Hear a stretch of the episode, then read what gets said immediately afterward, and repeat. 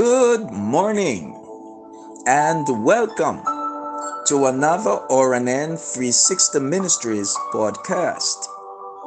Now, the scripture of meditation comes to us this morning from Saint Matthew chapter twenty-six and verse fifty.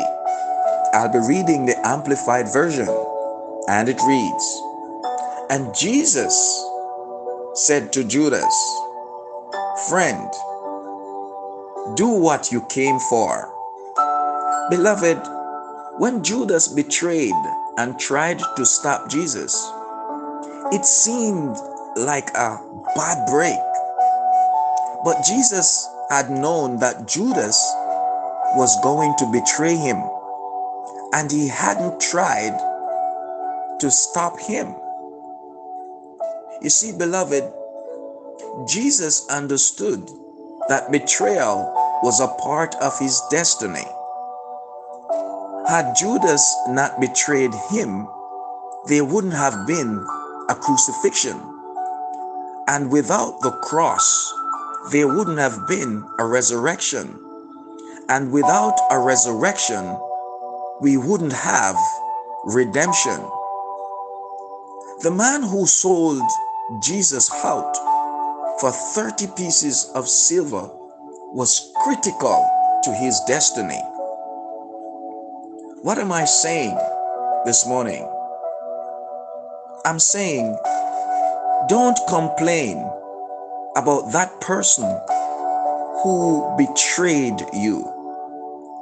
If they walk away, they didn't set you back. Friends, they set you up. If that had not happened, you wouldn't get to where you're supposed to be.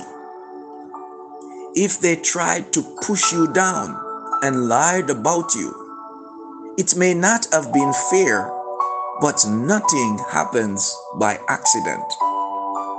Beloved, if God allowed it, He knows how to use it for your good. So as you go through today, just remember Romans eight and verse twenty-eight. And it says, "And we know that all things work together for good to them that love God, to them who are called according to His purpose." Let us pray. Father,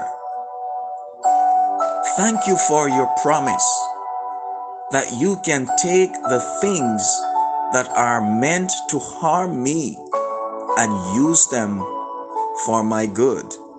Lord, I receive this word and chose to remain at rest and not complain. Father, it may not feel good, but I declare that it is all good. In Jesus' name, amen and amen. Have yourself an awesome day. And remember, we serve an awesome God. So beloved, let's serve Him in an awesome way.